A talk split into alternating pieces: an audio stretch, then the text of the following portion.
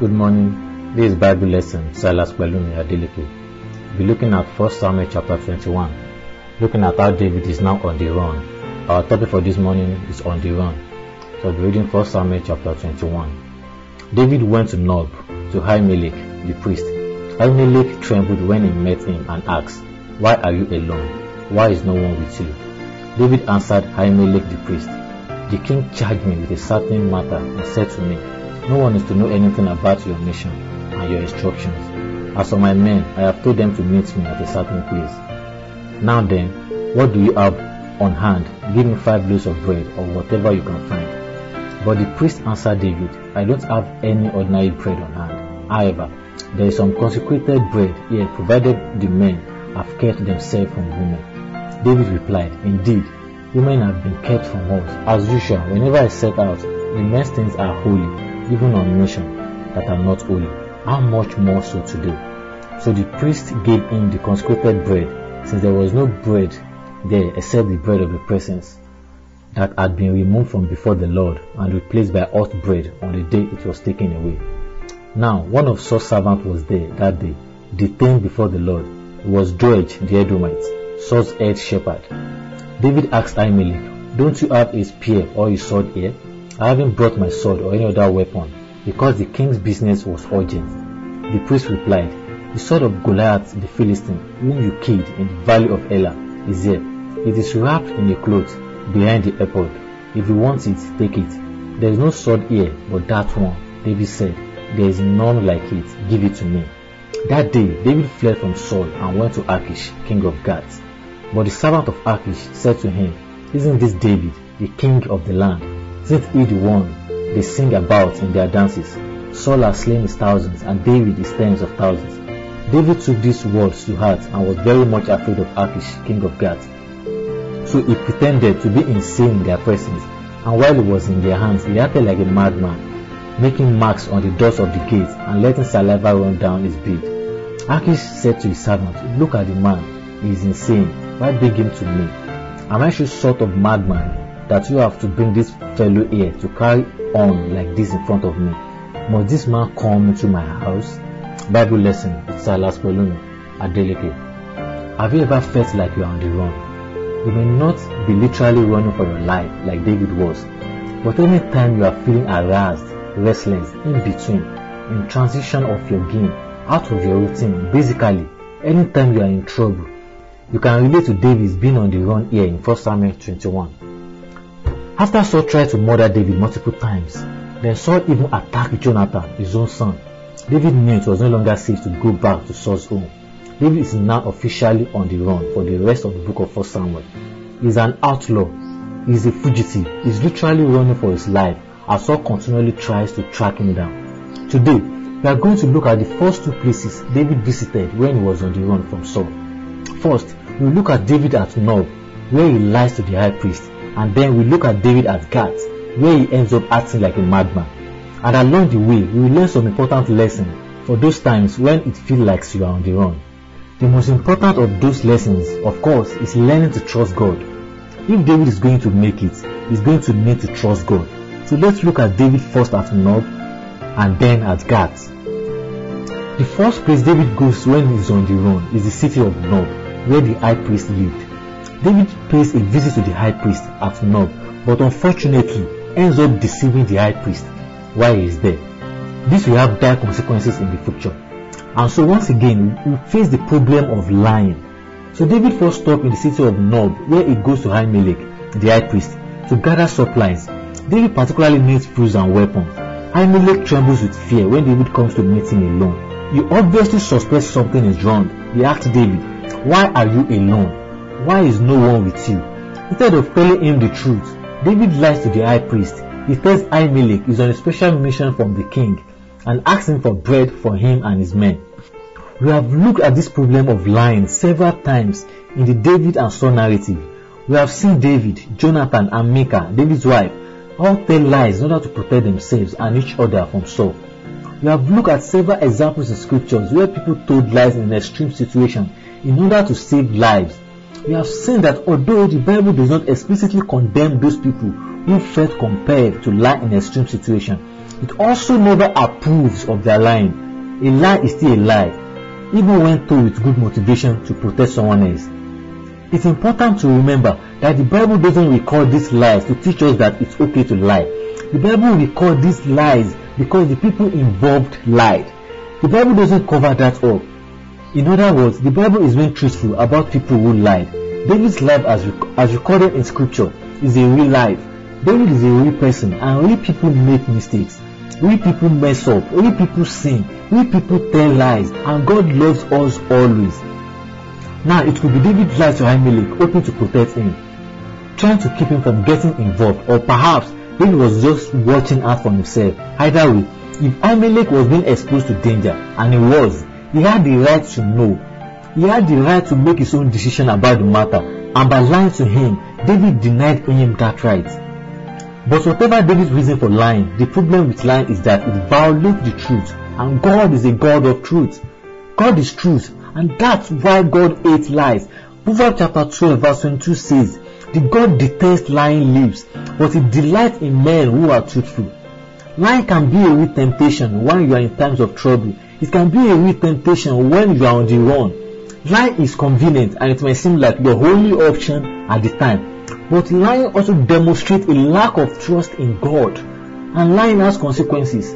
Lying can create further problems for you and others down the road. As we will see, David lies to Ahimelech will have terrible consequences for Ahimelech and all the priests of Nob down the road. David asks for bread, but Ahimelech doesn't have any ordinary bread, so he gives David the bread normally reserved for the priest.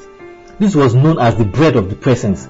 Only the priests were allowed to eat this bread and holy in a special place. So even though giving this bread to David and his men was technically against the rules, Ahimelech decided the need for life and sustenance was more important in this case. Jesus later commended Ahimelech's decision. We read in Matthew chapter 12 verse 1 to 7 how the Pharisees criticized Jesus' disciples for picking some grain on the Sabbath when they were hungry. Jesus refers them back to this very incident with Ahimelech and David. He tells the Pharisee that the purpose of the law is to have mercy on others and so Ahimelech did nothing wrong here. In other words, God gives us his rules for our good and protection and so that we will be loving and merciful to others. As the Apostle Paul writes in Romans chapter 13 verse 10, love does no harm to its neighbor. Therefore, love is the fulfillment of the law. Basically, when we follow God's rules, good result, and when we speak the good of others, we follow God's rules. That is the reason for rules. To love God and do good to our fellow man. And so Ahimelech does nothing wrong in giving David the consecrated bread here. As we continue with David at Nob, we also give some insights on dealing with danger. The danger crops up right away in verse 7. Verse 7 introduces us to Doeg the Edomite. And right away, you know this guy is going to be trouble. It's like in a film where they first introduce the bad guy. There will be a whole group of people in the room. When suddenly the camera lingers on one person's face. There's something shifty about their eyes and some ominous music plays in the background and you know right away this guy is a villain and you better watch out for him. Well, that's Doeg here. Doeg is a menacing shadow figure in this verse. As it turns out, Doeg is an informer, a member of Saul's secret police, and his presence here at Nob with David and Ahimelech will be devastating. David knows that he is dealing with a dangerous situation, so he asks Ahimelech for weapons next. Ahimelech gives him the sword of Goliath, which David gladly accepts. As Christians, we are to seek the good of others and not their harm. But that does not mean that we cannot use weapons to protect ourselves or others. Even Jesus told his disciples they could take up swords to protect themselves. Referring to Luke chapter 22, verse 35 to 38. And so, Ahimelech gives David the bread of the presence and the sword of Goliath. Like David, we also come to God's sanctuary for bread and a sword to be fed and equipped by God's word. David leaves the city of Nob and goes next to Gath. Gath was one of the five main cities of the Philistines. It was also Goliath's hometown. You might be thinking, David must be crazy to go there. But you've got to admit, it was the last place Saul would think of looking for him. Just goes to show how desperate David is to get away from Saul that he will try hiding out in Goliath's hometown. We learn a number of things from David's stay at Gath. First of all, your actions follows you. David probably hoped he could hide out at Gath for a while, but he was recognized and people turned him over to Achish, the king. They even knew the song the Israelites sang about David. Saul has slain his thousands and David his tens of thousands. Do you remember who the tens of thousands in that song are? They are tens of thousands of Philistines. And here, David is in one of the Philistines' capital cities, have been brought to the king. Now, once again, it was probably not the best idea for David to go straight into Goliath's hometown, carrying Goliath's sword. But it's a reminder to all of us that your actions follow you, both for good and for bad. And that's important to remember because a lot of times when you are on the run, what are you doing? You are trying to escape the things of your past when you should really be facing them. When you are on the run, you are often trying to escape your past, but the past has a way of catching up with you for good or for ill. We read in 1 Timothy chapter 5, verse 24 to 25. The sins of some people are obvious, reaching the place of judgment ahead of them. The sins of others trail behind them. In the same way, good deeds are obvious, and even those that are not cannot be hidden. We are who we are. We've done what we've done, and nothing can really change that. But the goodness of Christianity is that Jesus not only died for our sin, He also came to redeem your past. We all make many mistakes, but God doesn't make any. We offer up our own lives to Christ, not just part of it. And Christ will redeem your whole life, and in God's providence, He will take even those things you may be ashamed of and would rather forget, and He will turn them into something good and beautiful according to His plan. So that's the first thing we learn from David's time at Gath. Your actions follows you. David was recognized and was brought to the king. And then finally at Gath, we see David making desperate measures. David is rightly afraid of Achish and what Achish might do to him. So he pretends to be a madman, marking marks on the doors and letting the saliva run down on his beard. And you know what? It works. Achish no longer sees David as a threat and he lets him go.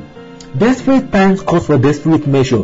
David has come a long way from being the hero who defeated Goliath. Now he deals to pretending to be a man while dwelling on his own beard. You're going to have mountains and valleys in life and you better be prepared for both. Later, David will reflect on this incident and realize that God was protecting him the whole time. Psalm 34 was written about this incident. Some of the psalms in the Bible have what we call inscription at the beginning that give you the background of the psalm. The inscription at the beginning of Psalm 34 tells us that this is a psalm of David when he pretended to be insane before Abimelech who drove him away and he left. The psalm is a psalm of praise to God for how he delivered his people in times of trouble.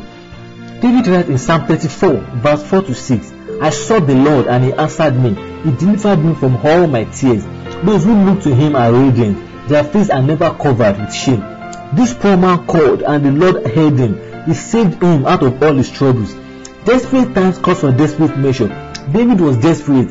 You know you are pretty desperate when you are running around like a madman and drooling on your bed. David was desperate, but God rescued him from danger. Like David, you may experience times where you have to take desperate measures in your life. But when those times of desperation come, remember that God is there to help you. When you face desperate times, remember David's testimony in Psalm 34 verse 6. This poor man called and the Lord heard him. He saved him out of all his troubles. When you are on the run, when you are facing difficult times, you will be tempted to make many wrong decisions. David made a lot of mistakes when he was on the run and some of those mistakes cost him and others dearly. But even when you make mistakes, know that God is still with you. God is still with you, helping you, guiding you, steering you in the right direction. God is always with you, even and even and especially during the hard times. Look to Him, listen to Him, cry out to Him, and most of all, trust Him. Jesus rescued us from sin and Satan and death when He died for us at the cross. You can trust Him to help you in times of trouble. God bless you. Bible lesson Silas Pelumi Adeleke.